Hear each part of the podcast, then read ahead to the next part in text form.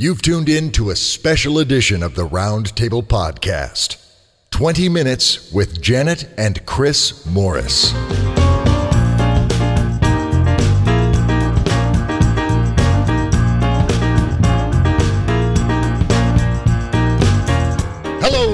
Alchemists. I'm Dave Robison. And I'm Michael R. Underwood. And you've tuned in to a special edition of the Roundtable Podcast 20 Minutes with. 20 Minutes with is an opportunity for us to sit down with some extraordinary creators in order to explore their craft in the never ending quest to level up our own skills. Indeed, level up, because that's what we're doing every single day. Michael, I am so deeply grateful to have you with me as my wingman on this very, very special edition of 20 Minutes with. It is an honor and a pleasure to be back in the RTP universe. now, interestingly, the last, I think this may be your first, Michael, actually. You're, I think you are the first guest host who has transitioned into the co-host chair. This is this is a pioneering episode, man. I am furthering my agenda in taking all available podcast spots across the entire podosphere. awesome, awesome. And I'm only too proud to help you in that evil dark agenda. Well, Michael, let me, uh, uh, dear friends, I, I am I am so full of podcast and geek squee at this moment, uh, uh and I, I just want to lead in. Michael, allow me to introduce you and our listeners to our very special guest hosts for this episode of Twenty Minutes with. I wait with bated breath. Uh, Joseph Campbell spent much of his life cataloging and analyzing mythologies from every culture around the world. Now, he distilled the wisdom and insight of those countless tales and sagas into one simple sentence follow your bliss. Now, the collective wisdom of a thousand myths rendered into a single phrase. And if you require a real world example of what Joe Campbell meant, you need look no further than our guest hosts for this episode, Janet and Chris Morris. Now, Janet's literary DNA was established by the stories read to her by her mother. Now, mom didn't go in for the traditional children's literature of Curious George or Paddington Bear. Instead, she infused her daughter's imagination with the tales of Marlowe and Shakespeare, Homer and Euripides, Milton and Dante. Now, Given that rich, heady food, it may surprise you to learn that the first book Janet read by herself was King of the Wind by Marguerite Henry, which doubtless was a herald of her reverent passion for horses that would come later in life. Now, it should come as no surprise, however, that a few years later, she devoured every book of mythology and legend from the libraries of not just her town, but three neighboring towns as well. And her father took her to her first science fiction society meeting when she was 13. Now, as for Chris, well, Chris was all about the voice and the story. He took great delight in arranging words in various and sundry patterns, engaging the resulting effect on the adults around him.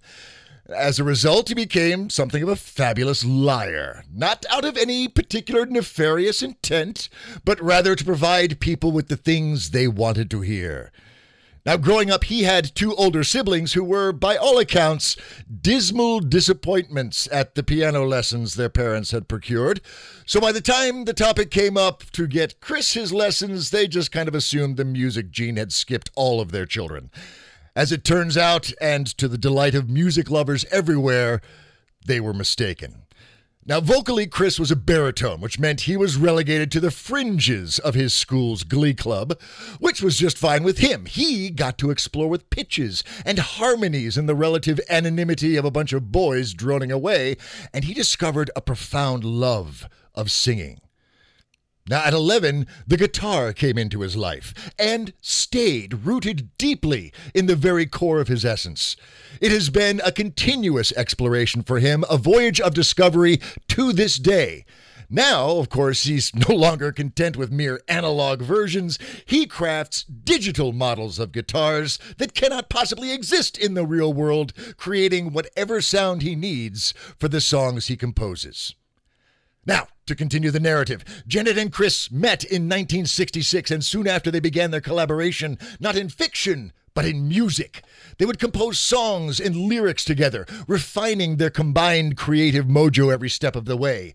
In 1976, the Christopher Morris Band made the scene, comprised of Chris and Janet and two other friends. The first album was produced by Al Kooper of Blood, Sweat, and Tears, a band, by the way, whose albums frequented my father's turntable uh, and featured the renowned Tower of Power horn section. Now, side note, some of you may be scratching your heads at these terms and these bands. Dear friends, ignorance is no excuse. Expand your musical horizons and feast on these marvelous sounds. Now, Chris's band got some ink in Rolling Stone and Gig Magazine, and they made the top album picks in Billboard Magazine in 1977. Now, around this time, Janet was getting frustrated. Not, not at the music, but at the dearth of books to read. The literary landscape had grown barren for her, so she resolved to amend it by writing a story she wanted to read. And High Couch of Silistra was born, a book that tackled sexual roles, hardwired behaviors, and the negatives and positives of unbridled power. Now, friends, understand she wasn't writing this with any intent or even desire to be published. She knew no one and nothing about the publishing biz. She was writing this exclusively for herself and her circle of friends. Now, interestingly, part of Janet and Chris's editorial process, now this is back in 1975, mind you, was to have Chris read the first draft out loud, pioneering an editorial tradition that most writers hadn't even considered until the podcasting of audio fiction. Now, as it turns out, the Morrises are actually natural born pioneers. Uh, uh, they penned the first true prostitute in sci fi and fantasy. Uh, they penned the first erotic male male kiss in fantasy in the Tempus Thales stories. In The 40 Minute War, written in the 1980s, they postulated an attack on the U.S. Capitol by Islamic extremists using a commercial jetliner. They predicted the unification of Germany in their book Medusa. And in the Kerrion Consortium Dream Dancer books, they envisioned sponge space. And now, of course, discussions of space time foam are fairly popular in the science set. So there we go.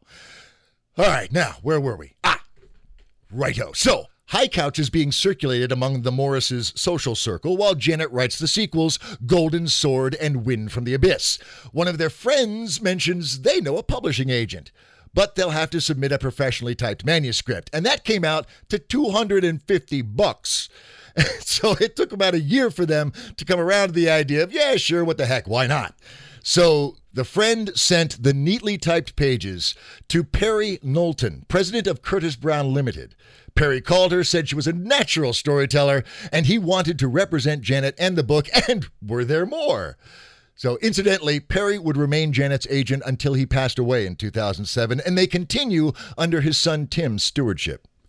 Now, the first three books were published, and by the time the fourth in the series, The Carnelian Crown, hit the shelves, there were over 4 million books of the first three in print. Not bad. Stodgy, white bread genre fiction culture of the time at every turn. Her passion for ancient cultures and history led her to write I, the Sun, a biographical tale inspired by the life of Hittite king Suppiluliumas. Now, that required mountains of research, but without the internet, Janet ended up hiring Calvert Watkins, professor emeritus of linguistics and classics at Harvard, to guide her, offering tutorials and even, I love this, translating some tabulets previously unread that dealt with sorcery. Now, around 1979, she was invited by Robert Asprin to write a story for the newly published Thieves' World anthology. She wrote a tale about an immortal warrior with a curse that whoever he loved was bound to spurn him, and whoever loved him was fated to die. Tempus Thales was born. That story, Vashanka's minion, appeared in the second Thieves' World anthology, Tales from the Vulgar Unicorn.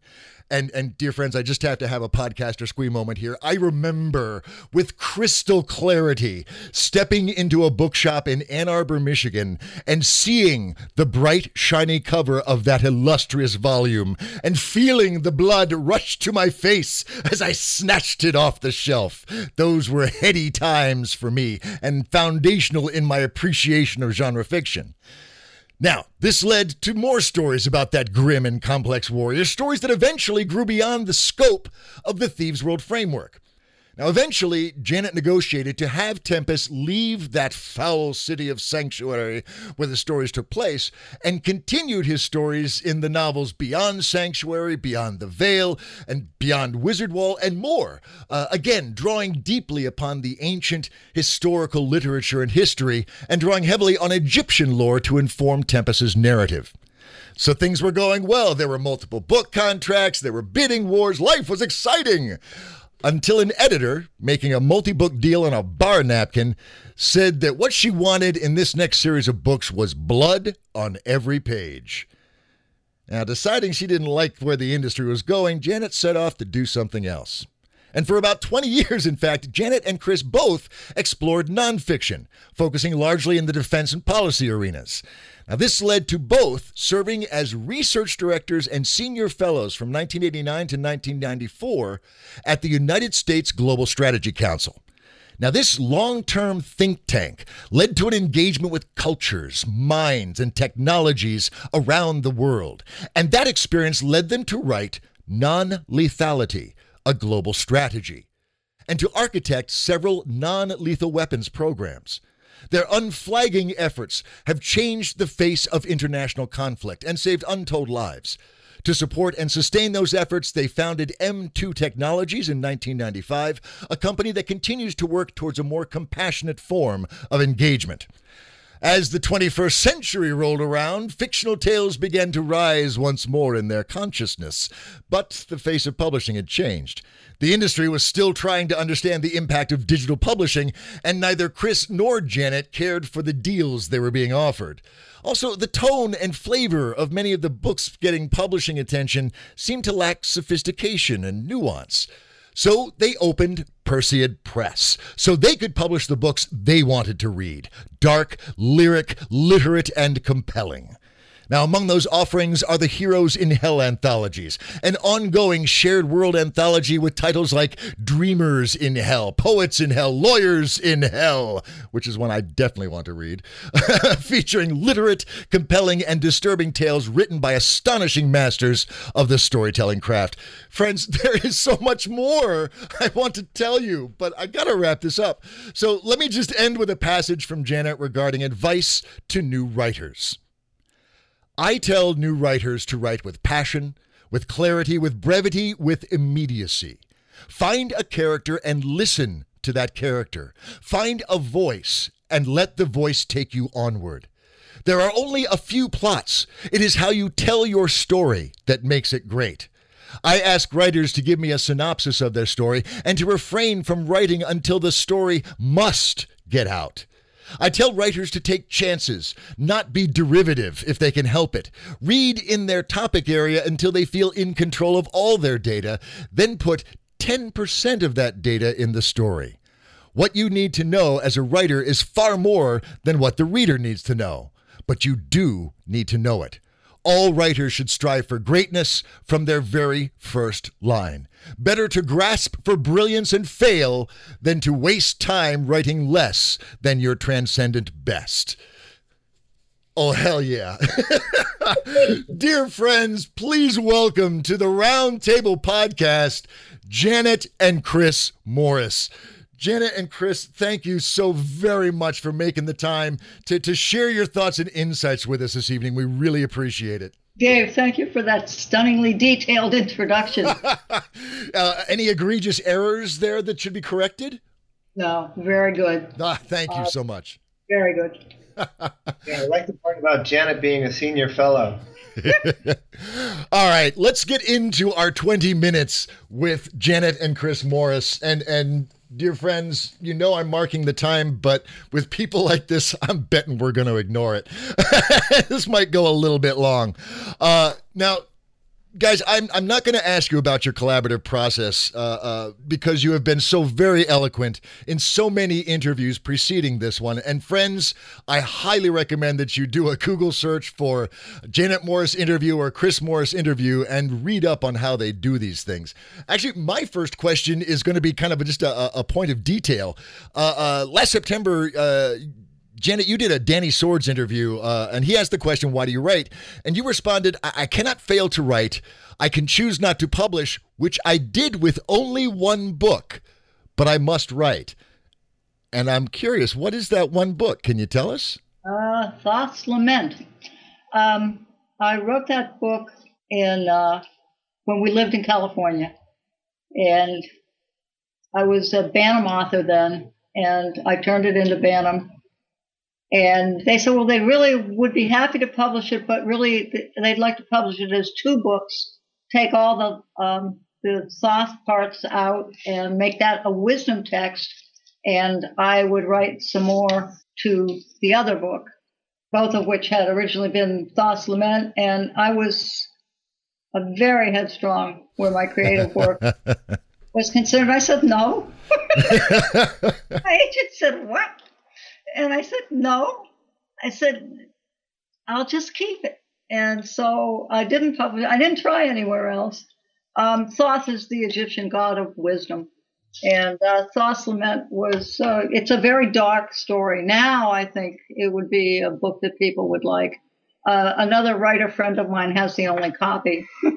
I sent it down to him to, to keep when we were traveling a lot abroad. But to choose not to publish is a choice that many writers make at times when they feel invaded or overwhelmed and they need to recover their personal space. Uh, writing nonfiction is kind of the opposite of writing fiction. It's the other side of your brain, and it's the other side of your per- person and personality because it's very exposed.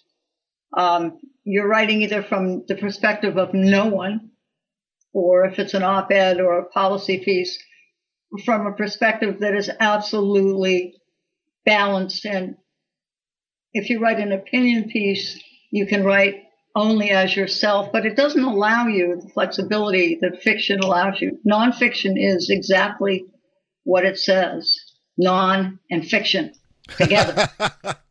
so uh, when I write fiction, I get tremendous physical benefit because we both write both. So I've never written anything that I didn't want to publish.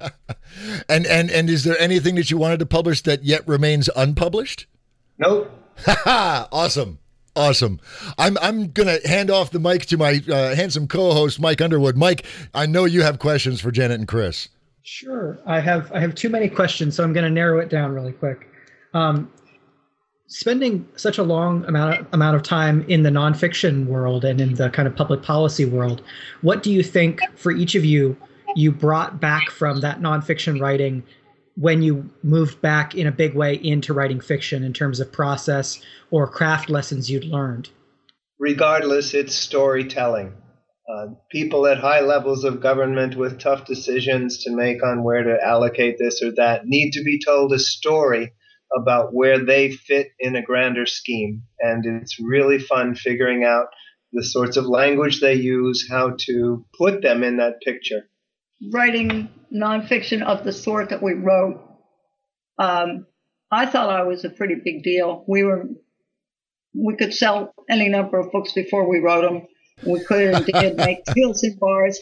I went down there, and the first thing we did was edit the first document that proved publicly that terrorism was state sponsored and had translations from various other languages. And I, it was written by some people whose first language wasn't English.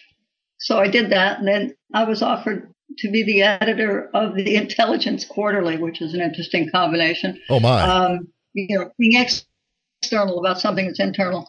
But I didn't really realize how different my experience was going to be until the gentleman whose think tank it was came in and said, "I'm going over to the White House today. I want you to put everything you need to tell President Bush about non-lethal weapons in a one-page letter." Oh, jeez. you can't do that. I was thinking of doing a 300 page book. He said, no, in a one page letter and leave room for the close. Um, so we did that. And what he taught us was brevity.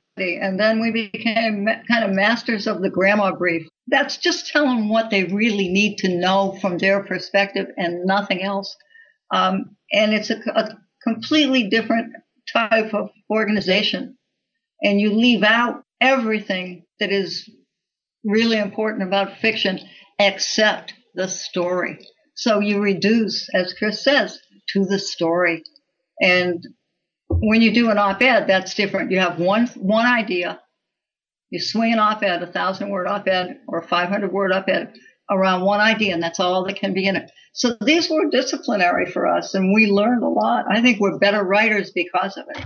At one point, we got asked to tell our boss what the follow on to the policy of containment of communism would be. No more Russia, no more parity threat. What was going to become next? And we said, well, next, we're going to have to contain barbarism. And he said, well, barbarism's going to be a tough sell. because too many of them identify with barbarians themselves. But um, so we, we, then we, we said, well, we'll have to contain conflict. And he said, that's that better. That was better. There and, we go. Uh, and a lot of what we learned writing science fiction informed our technology recommendations. Uh, one of the postulates that we came up with from writing about living in space habitats was that the last thing you want to do is use massive amounts of kinetic force because if you burst the integrity of the habitat, everybody dies and the game's over. So less forceful, less explosive, less kinetic means had to be developed. And we said this is the, exactly the sort of thing we need if we're going to be in social situations trying to keep factions away from each other or people away from areas where there are volatile uh, possibilities. Um, and it's fascinating, but again, it's a story. Sure. One of the things that we did that was the most astounding to me was somebody from the Kremlin and I sat in the same room and we wrote letters back and forth at the same time, showing them to one another that would be signed by our bosses. Why? It was uh, the, the topic was very heavy duty, and I would write the American side, and they would write the Russian side, and then we'd look at what each other had written, and then we'd write the response. So you- And of course, we had to take them back to get them signed, but nevertheless, that shows you how government works. Is a heavy editorial process going on there. We'll be back with more of our conversation with Janet and Chris Morris after this brief promotional break.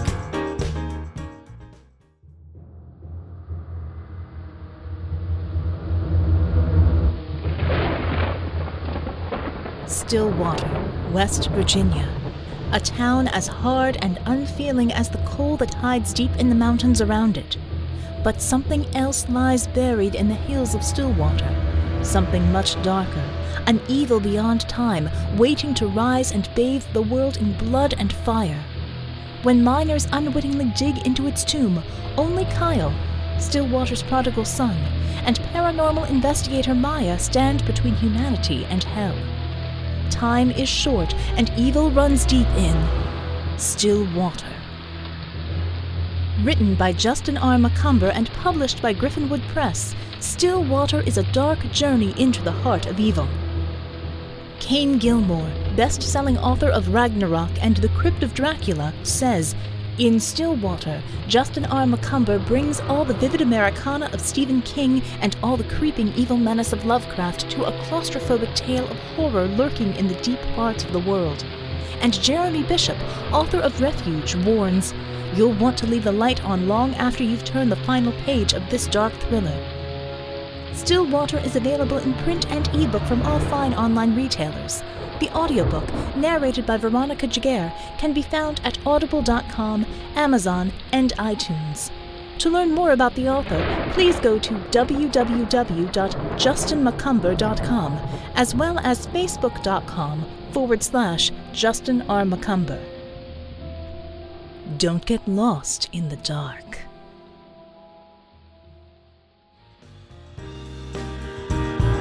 Now, let's get back to the conversation with Janet and Chris Morris. Can you can you cite any specific examples? Because because obviously you've both both written uh, a wealth of fiction since emerging from that world. Uh, is are there any specific examples you could cite where the lessons that you learned of narrative and story in the nonfiction world applied directly to your new fiction that you were writing in this millennia? Oh, yeah. Whenever people speak in a compelling fashion, that's where a writer wants to be. And whether it's a character in your head or somebody across the table who's got an agenda that you really feel strongly about one way or the other, You've got to put into words that position and speak it. Otherwise, you won't be heard, and you you cede the field to influences that aren't conducive to telling a good story. I think that what it added for me was when I came back to writing fiction, I still remember the first day I sat down after trying to ignore the instinct to write this book, uh, to write The Sacred Band, because The Sacred Band had always been too risky for me before because it had to start on the battlefield at Chaeronea in 338 BC, August 2nd, because um, it had to start in a real battle in a real place. In that battle in history, those 300 crack troops um, called the Sacred Band of Thebes were massacred by Alexander's forces and none survived. But when we found their grave and exhumed everybody, it turned out that 23 pairs, 46 skeletons were missing. And so the purport of this story was what happened to those 46 guys? Why were they not buried with their brothers? So to get organized to write that and to blend myth fantasy, and absolutely correct historical detail. gave me a foot in both worlds.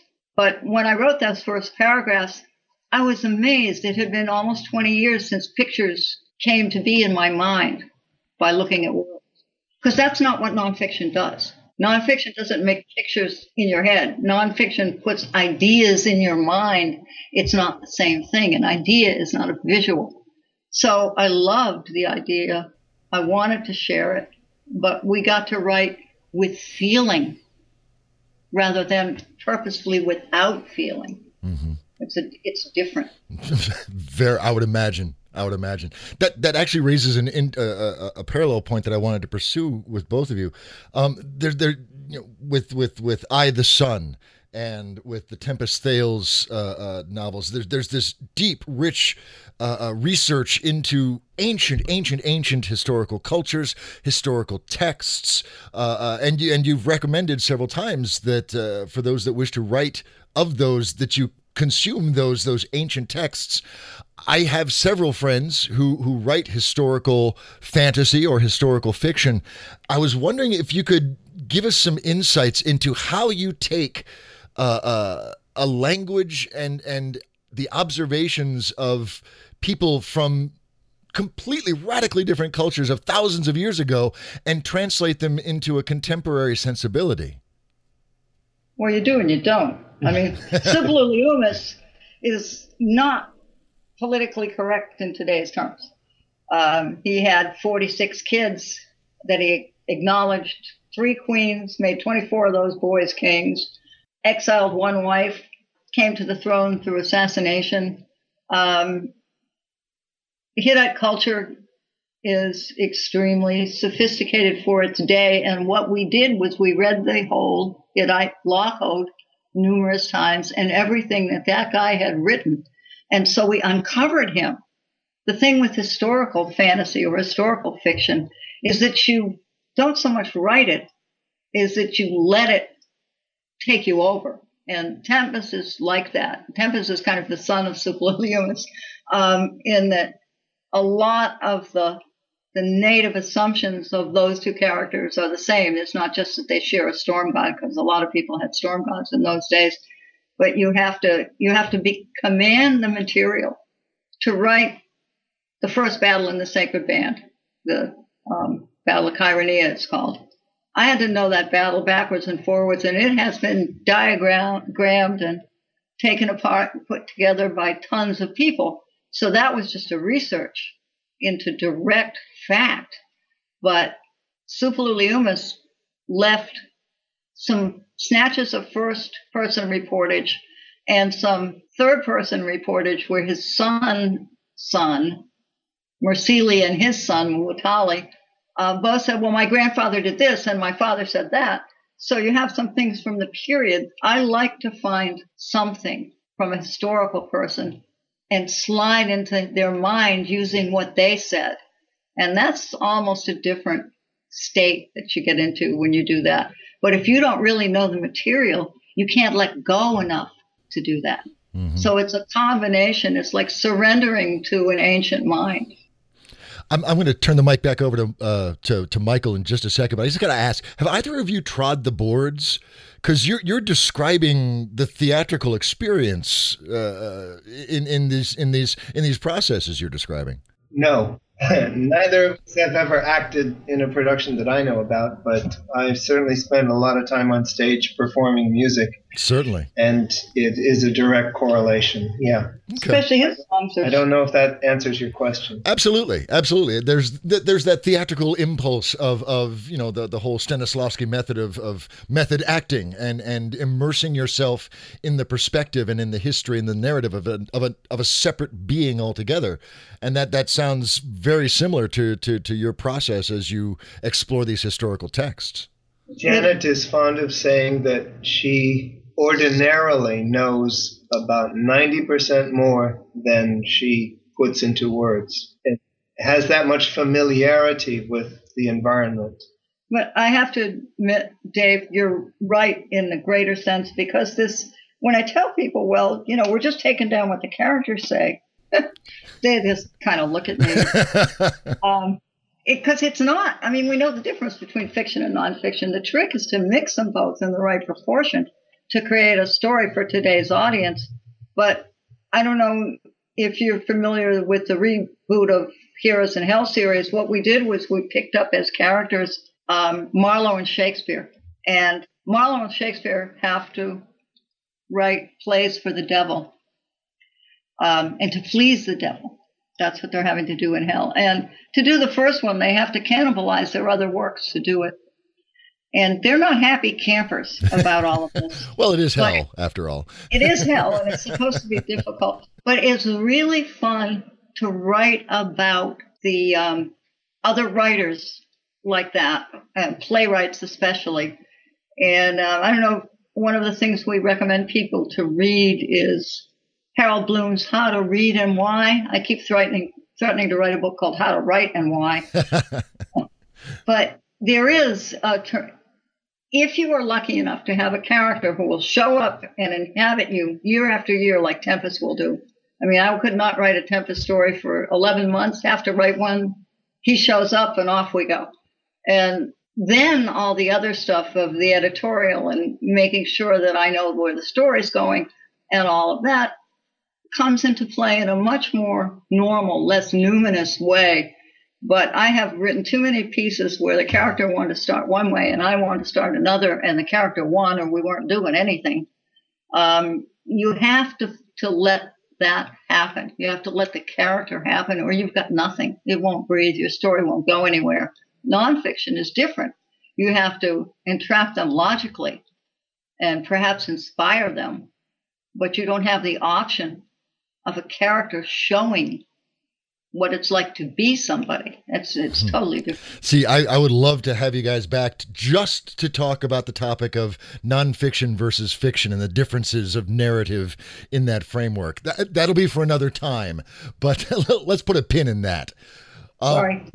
no, not at all. So I wanted to to dig in a little bit on music, especially uh, for for Chris and Janet both what the relationship for you between your composition process and the story structure building process and if there if you see any correlations there or lessons that have gone back and forth uh, between the two forms in terms of structure. Ooh, great question. Holy crap. Great question. I would say that your protagonist is your melody. Your background is the harmonization and reharmonization of the environment they're in and until you have control, familiarity, an immersive continuum in motion, momentum, that is, you really don't have a story or a song. And I, it's a thrill to go fishing for those things if you have, if you've got one but not the other. If you can hear your character, but you're not sure where he is and what he's concerned with, or what what he's surrounded with. And likewise, a lot of people have a terrific sense of place and yet wind up pushing their characters around just spouting plot without um, making us care about their feelings and what they're confronted with on a personal level. So, oh, the parallels are Yeah.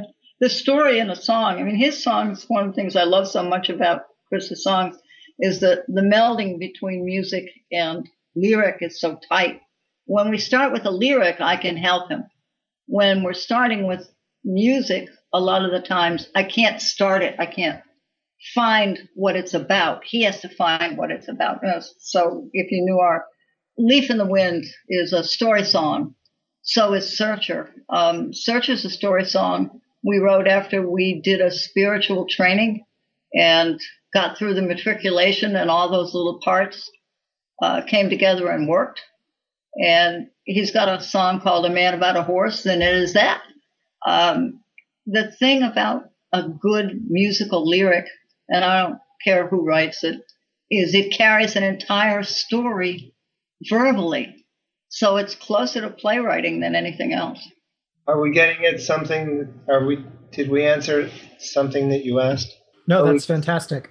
I oh. love I love the, uh, the, the the correlation of protag to melody and background setting to harmonization that uh, that really resonates with me as a musician.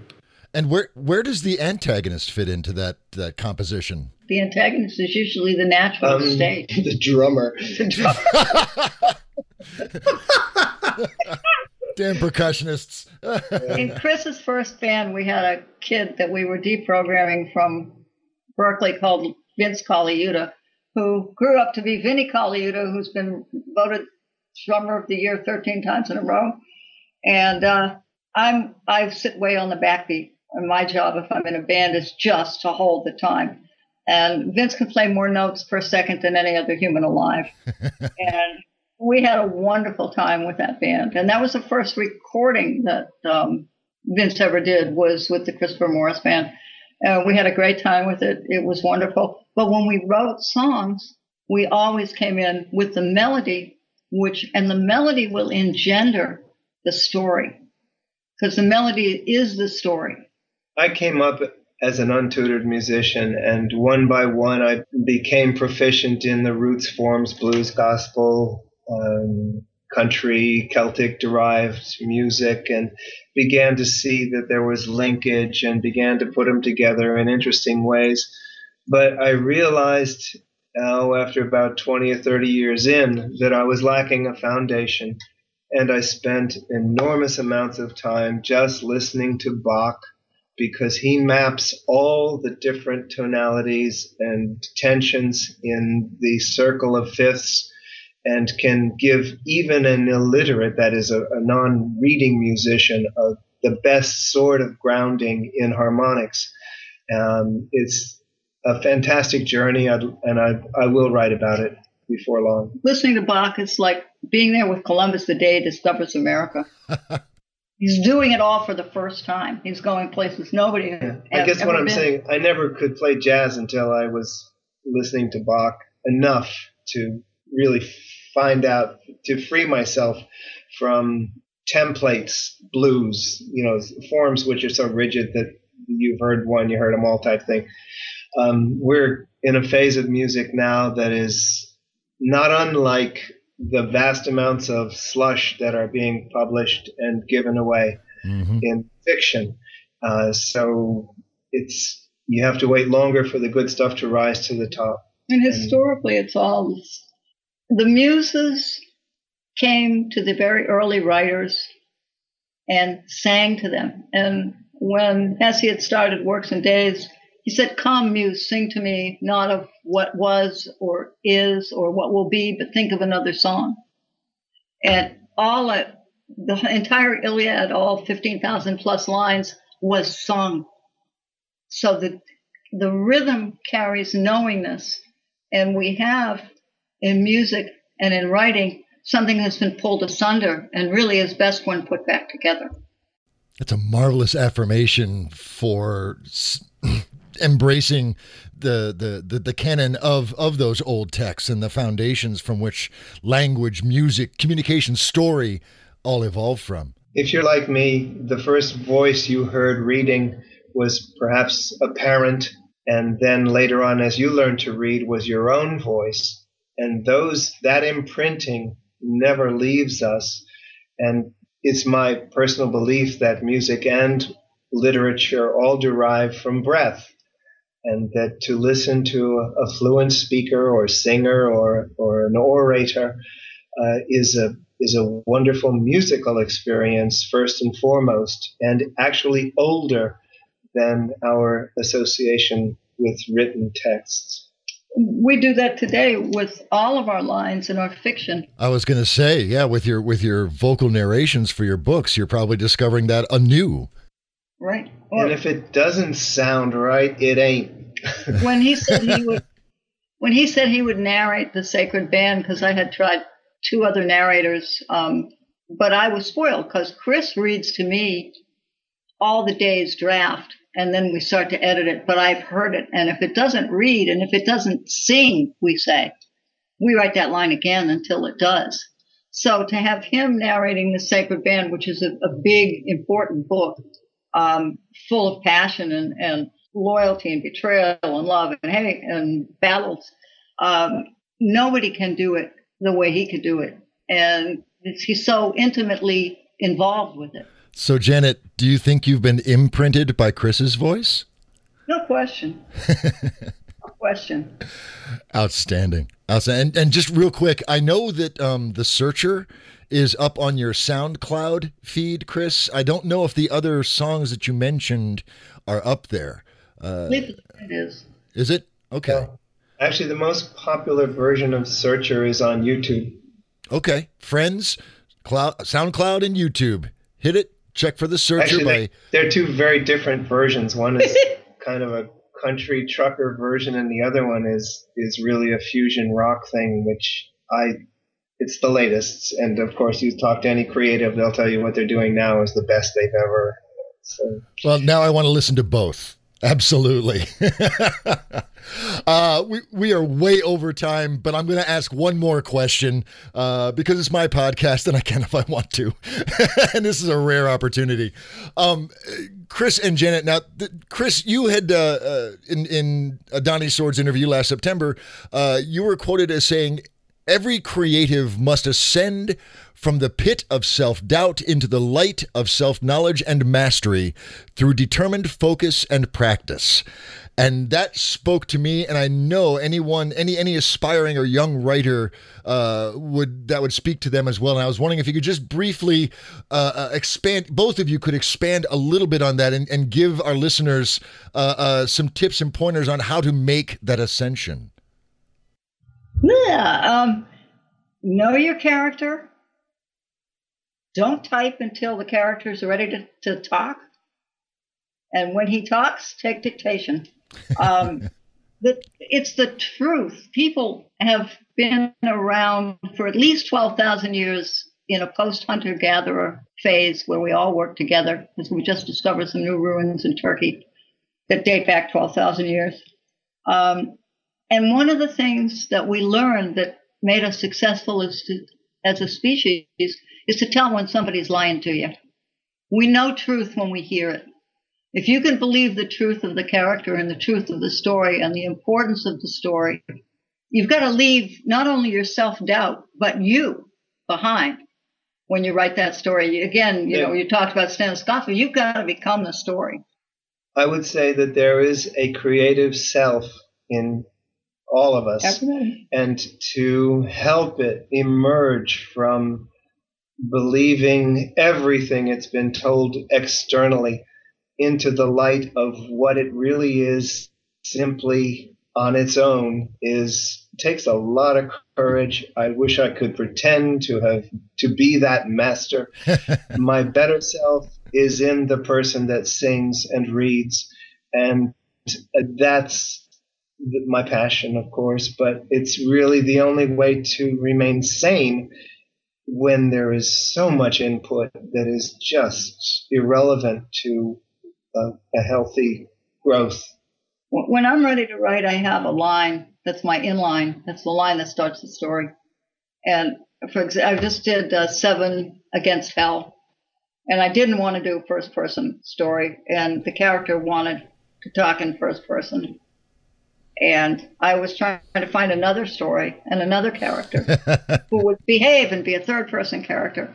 but I couldn't. So when I I fought this and fought this and fought this, and I finally gave up and let um, that first person story happen. It happened in two days and it's done. um, but you've got to allow it to be what it is. You know, all animals communicate vocally.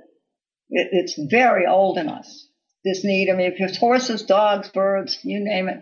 Um, whales in their own ranges.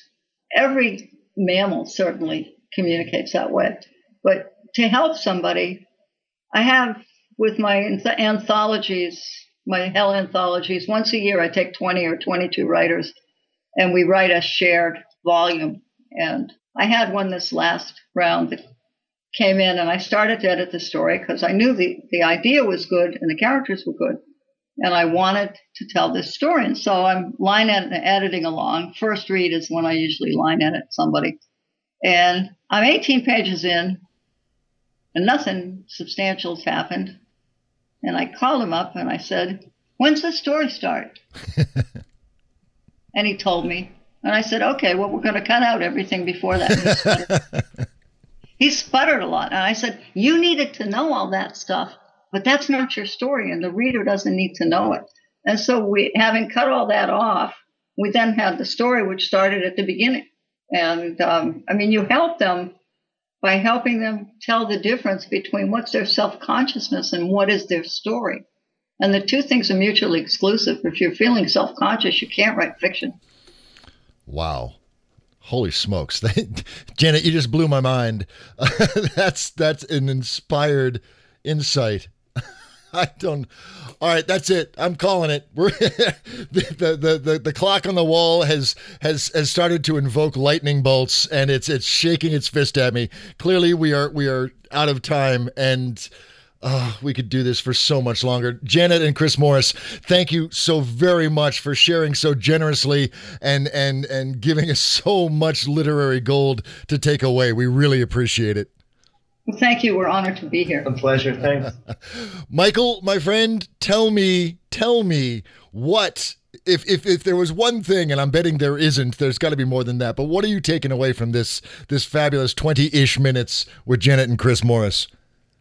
Well, my notes have spilled onto a third folded page, so I'm gonna I want to go back and and pull out not the the drummer uh, melody thing because we did hit that, I want to pull out the quote uh, by Janet If it doesn't sing, we write it again. And that process of going back into work and holding it to the highest possible standard and making sure that it communicates in that way that stories started out in the sound and the voice in orature and that then orature informs literature. Yeah. Yeah. I have one little tiny thing for you, just one, Michael. Bach in his day was called a third rate choir master. Oh, geez. what do they know? What, what, what do contemporaries know of, of grandness? well, for me, it was, it was, it was two aspects of the truth. Uh, uh, one was uh, we know truth when we hear it, uh, uh, and and that that really spoke to me just in the context of that honesty that the writer has to have with the story. And of course related to that was the the notion that a self-conscious writer can't write anything but themselves uh, and can't surrender then to the story. And and working past that self-consciousness uh, uh is is the key to that and i god wow i'm I'm going to be digesting that for a while. That was fabulous. Dear friends, uh, uh, I, I, hope you've been scribbling your notes and, and jotting down as much as Michael and I have with this fabulous 20 ish minutes with Janet and Chris Morris. Now, do keep in mind that in just a mere seven days, uh, we're going to have Janet and Chris back, and we're going to apply this this legacy of of literature and story and voice in the workshopping of a story. And I do hope you will return uh, to join us for that.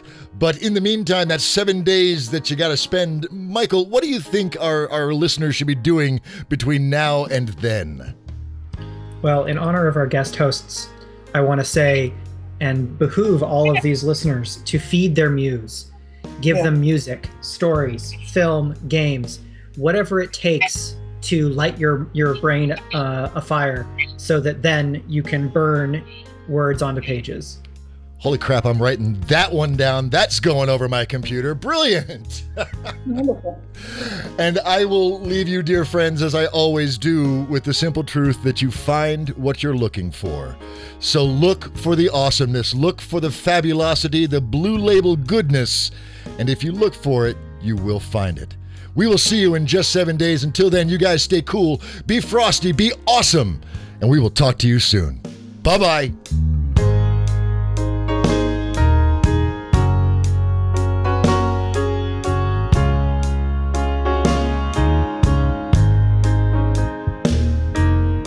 This episode is copyright 2014 by the Roundtable Podcast and released under a Creative Commons Attribution, Non Commercial, Share Alike license. That means please don't sell it, but you can share it to your heart's content. You can even use portions of it in your own productions, as long as you release those productions under the same licensing terms and reference us as the source. Theme music for the Roundtable Podcast was performed by the Hepcats of Brotown. Gary Gold, David Labroyere, Billy Nobel, and Matt O'Donnell. If you would like to be a guest writer or guest host, join in on the conversation, or just learn more about us, visit our website at www.roundtablepodcast.com. We're also on Facebook at facebook.com slash roundtablepodcast and on Twitter at Writers Podcast. And you can always email us at thetable at roundtablepodcast.com. Thanks for listening.